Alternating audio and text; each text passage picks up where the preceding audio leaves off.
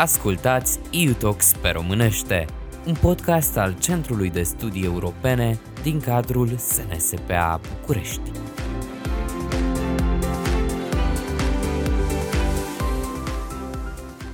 De ceva timp, în cadrul acestui podcast, ne uităm la cum se desfășoară relațiile dintre Uniunea Europeană și diferiți actori. A venit iată și rândul Organizației Tratatului Atlanticului de Nord. Pentru a vedea cum se înțelege Uniunea Europeană cu NATO, am invitat în cadrul acestui episod pe Octavia Moise, doctor în relații internaționale la SNSPA. Tema lucrării de doctorat pe care invitata noastră a creat-o se referă la restructurarea sistemului internațional la începutul secolului 21, cu un studiu de caz pe NATO.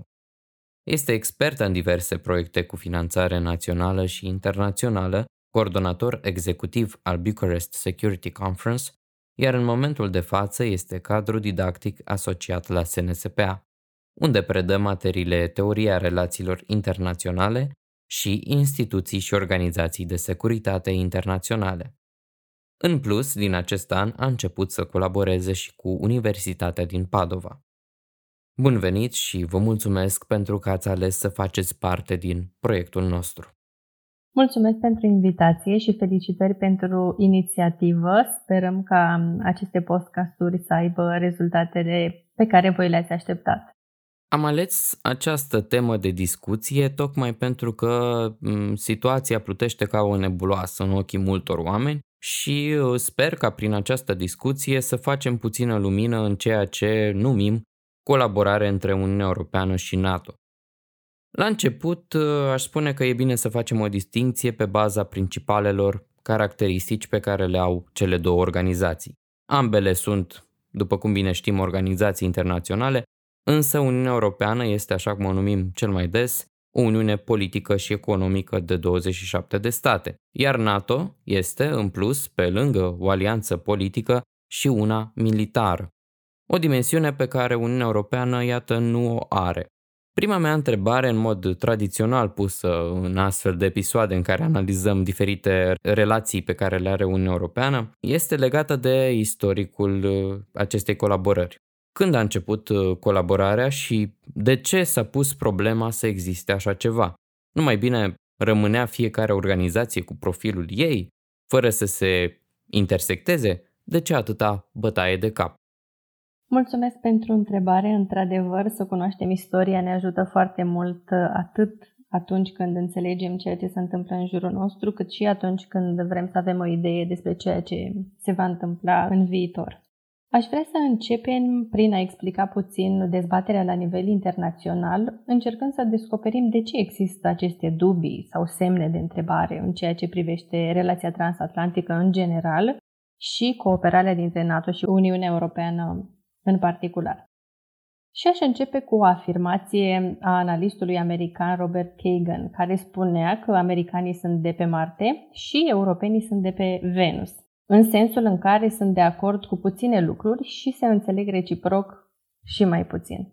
Metaforic vorbind, referindu-se la Uniunea Europeană, el se referea la faptul că dacă te întâlnești cu un urs și ai în mână doar un cuțit, singura șansă este să îmblânzești bestia. Uh, aceeași metaforă aplicată Statelor Unite ar însemna că atunci când te întâlnești cu un urs și ai o întreagă artilerie la dispoziție, nu vei ezita să nimicești adversarul. Încercăm puțin să explicăm această metaforă. Uh, ar trebui să înțelegem de fapt că există două moduri diferite de a vedea lumea, mai precis sistemul internațional. Dacă Uniunea Europeană apără și promovează ideea unei lumi bazate pe domnia legii, în detrimentul folosirei forții brute, Statele Unite văd lumea într-un mod anarhic, unde câteodată singurul mod pentru a gestiona problemele la nivel internațional este să arăți cine conduce utilizând chiar și forța militară atunci când este necesar. Pe de altă parte, ar trebui să menționăm faptul că administrația americană a afirmat în numeroase rânduri că Uniunea Europeană ar trebui să-și asume responsabilitatea într-un mod mai intens în ceea ce privește domeniul securității. Dacă ne referim la un citat uh, al lui Hillary Clinton, uh, ea spunea că Europe should ensure its own security in its backyard. Nu cred că trebuie să mai amintim afirmațiile președintelui Trump, care sunt bine cunoscute în ceea ce privește nevoia ca Uniunea Europeană să facă mai multe eforturi în asigurarea propriei securități. Un alt element uh, important este mediul internațional în schimbare și din ce în ce mai interdependent, în care fiecare actor urmărește realizarea propriilor interese și obiective la nivel global. În acest cadru constatăm, pe de o parte, că autonomia strategică a Uniunii Europene nu este o provocare la adresa NATO. Ea este o necesitate recunoscută de ambele părți. Pe de altă parte, constatăm faptul că această cooperare a celor două organizații demonstrează atașamentul lor pentru asigurarea stabilității și a securității la nivel internațional. După ce am setat cadrul acestei cooperări și am văzut de ce este ea necesară, ar trebui să menționăm pașii esențiali care au condus la actualul nivel de, co- de cooperare dintre cele două organizații. Și aș începe cu anul 2002, când a fost uh, semnată declarația NATO-UE privind uh, politica europeană de securitate și apărare. Eu cred că acest eveniment a fost uh, esențial, a fost unul foarte important, pentru că atunci s-au stabilit principiile politice în baza cărora s-a dezvoltat ulterioara cooperare. Ei bine, aceste principii trebuiau să devină operaționale, era nevoie ca ele să fie transpuse în termeni practici. Și acest lucru s-a întâmplat un an mai târziu, în 2003, când a fost adoptat așa numitul pachet Berlin Plus, acest pachet, aceste măsuri, stabileau cadrul de cooperare dintre cele două organizații în probleme de management al crizelor. Mai exact, pentru propriile misiuni și operațiuni, în cazul în care avea nevoie, Uniunea Europeană putea face apel la expertiza NATO de planificare și la capabilitățile alianței. Bineînțeles că în timp Uniunea Europeană și-a dezvoltat uh, propria capacitate de a gestiona crizele, propriul proces decizional, sub egida politicii de securitate, de securitate și apărare comună, însă cele două instituții și-au accentuat uh, cooperarea pe diferite paliere, având pe de o parte misiuni civile, dar și misiuni militare. Un alt uh, moment important uh, care a avut un impact uh, asupra cooperării dintre cele două organizații a fost adoptarea conceptului strategic al NATO în 2010, în timpul summitului de la Lisabona. Și cred că acest concept strategic a fost deosebit de important pentru că a recunoscut Uniunea Europeană ca un partener esențial al NATO pentru asigurarea securității euroatlantice. Aș face o paranteză menționând că și Uniunea Europeană, în ultimul document strategic, mai precis în EU Global Strategy, care a fost adoptată în 2016 de Consiliul European, a tratat NATO ca partener privilegiat. Deci, ambele organizații recunosc rolul esențial al parteneriatului cu cealaltă organizație. Mergând mai departe, un alt moment important a fost reprezentat de anul 2016. Eu cred că 2016 a fost un uh, moment uh, cheie pentru parteneriatul dintre NATO și Uniunea Europeană, pentru că, pe de o parte, au fost uh, adoptate o serie de acorduri tehnice de cooperare în domenii cheie, iar rezultatele acestora s-au văzut pe parcurs, și mă refer aici la acordul tehnic privind uh, cooperarea în domeniul cibernetic între structurile specializate ale NATO și ale Uniunii Europene și, de asemenea, la un alt acord operațional între Comandamentul Maritim al NATO și Frontex, Agenția Europeană pentru Frontiere și Garda de Coastă. Acest al doilea acord este deosebit de important, a fost deosebit de important în contextul activităților NATO și UE din Marea Egee și am văzut cu toții cât de utilă a fost această colaborare. Anul 2016 a fost important, mai ales pentru că în cadrul summitului NATO de la Varșovia a fost adoptată o declarație comună a celor două organizații, semnată de secretarul general al NATO, președintele Consiliului European și președintele Comisiei. Această declarație are uh, meritul de a stabili șapte domenii prioritare, adică au fost stabilite domenii concrete în care cele două organizații cooperează și le vom uh, menționa pe parcurs. Mai departe, în cursul anului 2016 și ulterior în 2017, cele două organizații au început să publice câte un raport de evaluare al uh, măsurilor adoptate anterior și să adopte măsuri specifice și noi arii de interes. Uh, cu toate acestea, cred că există o întrebare care e pe buzele majorității cetățenilor obișnuiți. Avem 21 din 27 de state membre ale Uniunii Europene care sunt și uh, membre NATO. În această idee, mulți oameni se întreabă ce sens are un parteneriat al NATO cu întreaga Uniune? Nu e suficient să existe doar relațiile de la nivel statal? Faptul că s-a creat colaborare și la nivel supranațional nu creează dificultăți și eventuale neînțelegeri? De asemenea, mă gândesc și la statele membre ale Uniunii Europene care nu sunt membre NATO, de exemplu Cipru sau Austria. Prin faptul că Uniunea are relații cu NATO, nu înseamnă că și ele au relații la rândul lor indirect? Voi începe răspunsul uh, mărturisind o experiență personală. În 2013 am avut prilejul de a organiza un open lecture având ca invitat un înalt oficial NATO. Și în cadrul acestui eveniment, acesta a făcut o afirmație pe care am înțeles-o mult mai târziu, și anume că reprezentanții NATO la nivel operativ nu participă la reuniunile de lucru a reuniunii europene atunci când sunt invitați și nici cei ai Uniunii Europene nu participă la întâlnirile NATO atunci când sunt invitați. Și în opinia sa, acest lucru era o piedică majoră în ceea ce privește cooperarea dintre NATO și Uniunea Europeană. Eu am înțeles importanța acestui fapt mai târziu, când studiind conceptul de reziliență, am constatat că fiecare organizație are o abordare diferită și o înțelegere proprie asupra acestui concept. Mai exact, Uniunea Europeană a început să abordeze acest concept și să-l folosească în acțiunile și în proiectele sale de ajutor umanitar din anul 2012 și a elaborat o serie de indicatori ai rezilienței, o serie de marcări o serie de uh, ghiduri prin care reziliența era introdusă ca indicator în toate proiectele umanitare ale Uniunii Europene.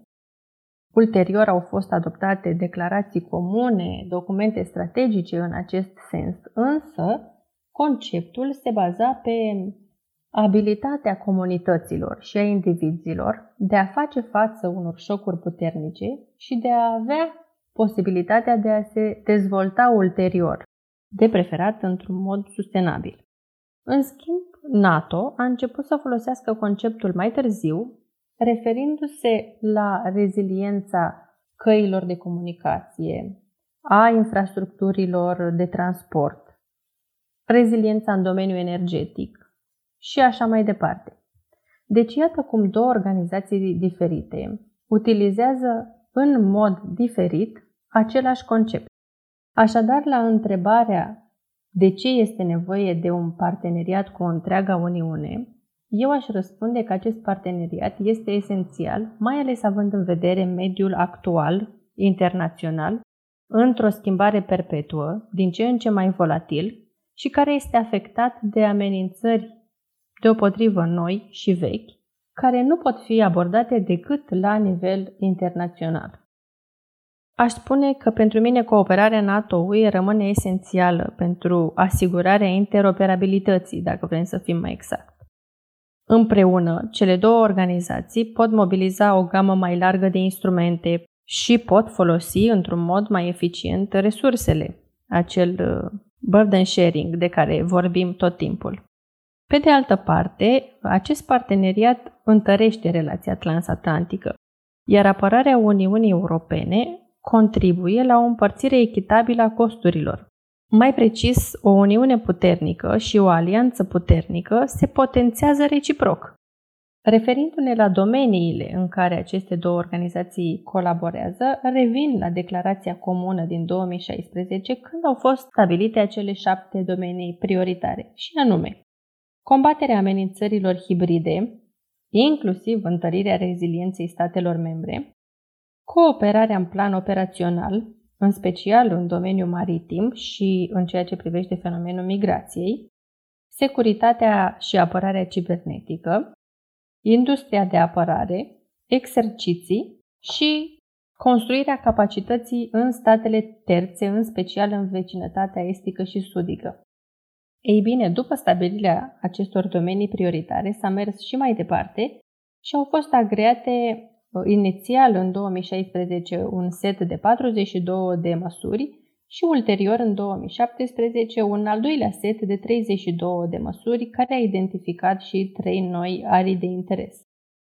Nu voi menționa toate măsurile, însă țin să menționez cele trei noi arii de interes, și anume uh, mobilitatea militară, pentru a se asigura că personalul militar și echipamentele pot circula rapid în Europa atunci când este necesar și în cadrul unor exerciții care s-au desfășurat uh, chiar și în România, s-a constatat că pentru a transporta trupe din Germania până la Marea Neagră, întreg procesul decizional și implementarea acestuia dura două săptămâni.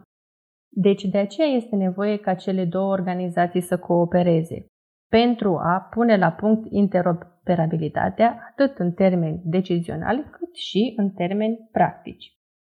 O altă nouă arie de interes a fost promovarea rolului femeilor în pacea și securitatea internațională și combaterea terorismului. Deci, după cum vede, putem vedea, acestea sunt domenii pe care foarte greu un stat le poate gestiona singur. Ai întrebat de ce nu există doar relațiile la nivel statal. Pentru că, în multe cazuri, cooperarea multilaterală are alte beneficii și alte valențe față de cooperarea bilaterală. Prin uh, politica de securitate și de apărare comună, Uniunea Europeană a desfășurat de-a lungul timpului diferite misiuni. Astăzi avem misiuni în Mali, în Republica Centrafricană, în Somalia și în alte locuri. Acestea sunt atât civile cât și militare. Vreau să vă întreb, există misiuni NATO, Uniunea Europeană? Mulțumesc pentru întrebare. În prezent, ambele organizații derulează atât misiuni civile cât și misiuni militare. În unele cazuri, de exemplu în Marea Mediterană, în Bosnia și Herțegovina, în Kosovo, NATO și Uniunea Europeană au fost implicate în același teatru însă pe paliere diferite. Și voi trata două din aceste exemple pentru a răspunde mai concret acestei întrebări. Mă voi referi la combaterea traficului de persoane în Marea Egee și în Marea Mediterană uh, și aș începe spunând că în anul 2016 NATO a decis să trimită o serie de nave și de trupe în Marea Egee pentru a sprijini uh, Grecia și Turcia dar și Frontex, Agenția Uniunii Europene, în eforturile lor de a gestiona valul de refugiați și de migranți. Această misiune a NATO a derulat activități de recunoaștere, monitorizare și supraveghere, atât în apele teritoriale ale Greciei și Turciei, cât și în apele internaționale. Aceste nave ale NATO ofereau ajutor în timp real Uh, gărzilor de coastă ale celor două state, dar și Uniunii Europene, în eforturile lor. Ulterior, această misiune a fost uh, prelungită prin operațiunea Sea Guardian, care era o misiune suport pentru operațiunea Sofia a Uniunii Europene. Deci aceasta a fost un exemplu concret și care a avut rezultate foarte bune, în care o misiune a NATO a sprijinit și a ajutat buna desfășurare a unei misiuni a Uniunii Europene. Un alt exemplu în care cele două organizații au jucat un rol cheie în promovarea păcii și a stabilității a fost în Afganistan, când ISAF, misiunea NATO, a ajutat la crearea unui mediu uh, mai stabil și mai sigur în care uh, forțele afgane, uh, alături de alți actori internaționali, au putut duce la construirea unor instituții democratice. În aceeași perioadă, Uniunea Europeană a avut o misiune EUPOL, se numea Rule of Law Mission, deci pe alt parier, dar în aceeași zonă, Uniunea Europeană colabora cu NATO. Aceste două exemple ne arată modul în care cele două organizații sunt complementare. Misiunile lor nu vizează aceleași obiective, ele nu sunt concurente, ci trebuie să avem în vedere că cele două organizații au atribuții complementare care pot ajuta foarte mult în anumite situații. Ați menționat la început un pic despre autonomia strategică a Uniunii Europene, însă aș vrea să abordăm acest subiect și separat. În ciuda competențelor limitate pe care le are Uniunea Europeană prin politica de securitate, există șansa ca în interiorul Uniunii să se creeze o alternativă la NATO? Sigur, este un subiect um, foarte important și foarte interesant, mai ales uh, în contextul actual. Dacă ne referim la autonomie strategică, am putea defini acest concept ca uh, întreg spectrul de acțiune al politicii externe și al politicii de securitate, deci nu doar dimensiunea de apărare așa cum pare inițial. Autonomia strategică reprezintă de fapt abilitatea unui actor de a-și stabili prioritățile de securitate și de politică externă, dar și de a lua și implementa decizii în mod independent. Aș adăuga totuși faptul că în actualul mediu de securitate, interdependența joacă un rol foarte important și că autonomia are mai degrabă un caracter relativ. În acest context, autonomia nu trebuie văzută ca o renunțare la alianțe sau ca autarhie. Ea nu este un scop în sine, este mai degrabă un mijloc pentru a promova interesele proprii. Valențele pozitive ale acestei autonomii strategice în cadrul NATO și Uniunea Europeană, mai precis în cadrul Uniunii Europene, sunt reprezentate de realizarea acestui burden sharing, promovat de ambele părți ale relației transatlantice.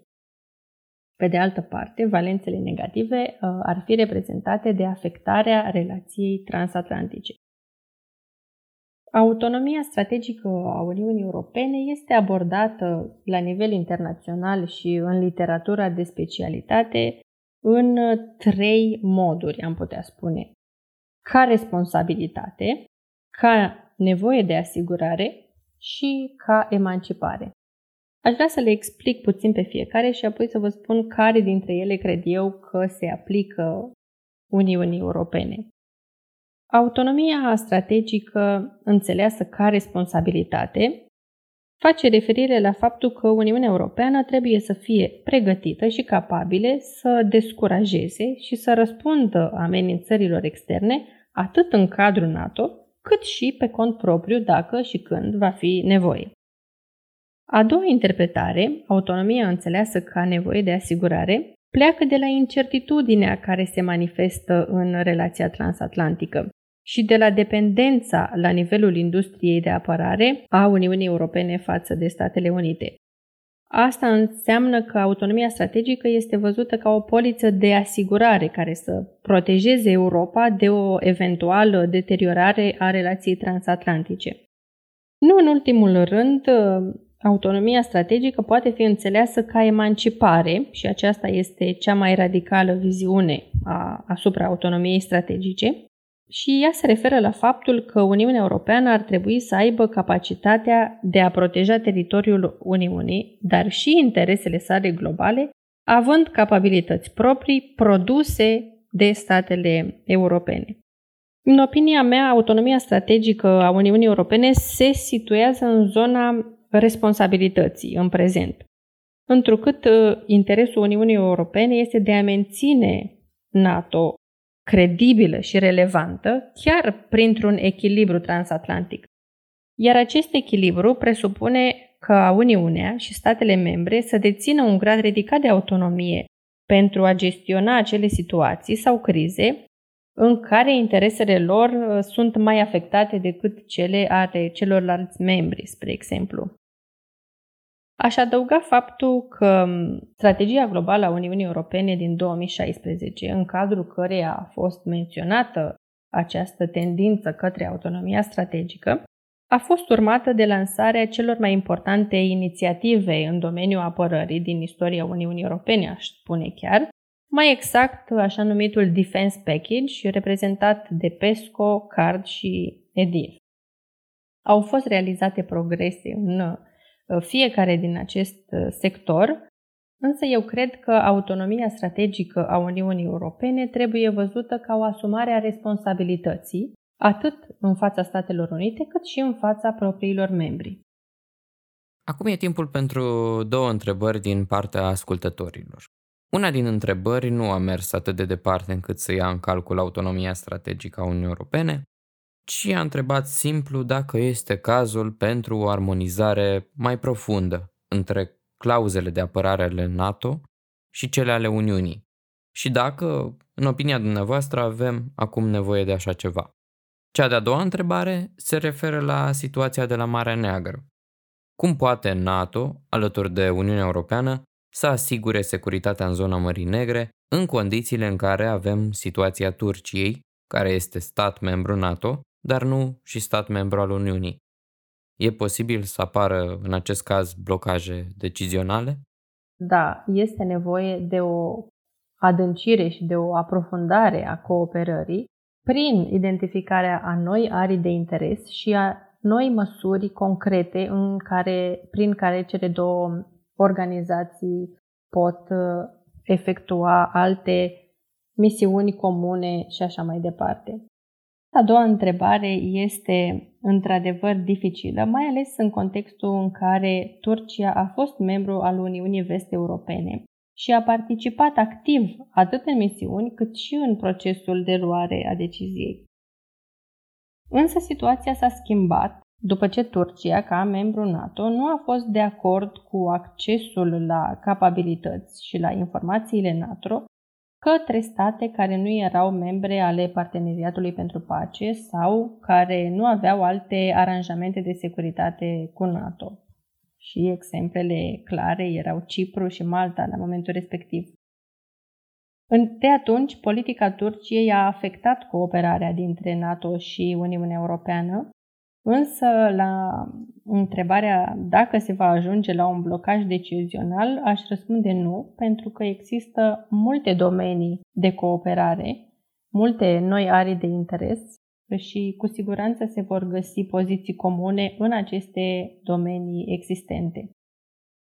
Cu toate acestea, poziția oficială a Turciei expusă pe site-ul Ministerului de Externe este aceea de sprijin al cooperării dintre NATO și Uniunea Europeană, însă Turcia face apel la politica parteneriatelor practicată de NATO și la importanța pe care NATO o acordă partenerilor, subliniind necesitatea ca și Uniunea Europeană să acorde o importanță sporită Turciei atunci când se discută despre activități sau misiuni care se desfășoară în proximitatea Turciei. Vă mulțumesc mult pentru timpul acordat acestei discuții și pentru explicațiile convingătoare pe care ni le-ați prezentat. Vouă, celor care ați rămas alături de noi până la final, vă mulțumesc pentru atenție.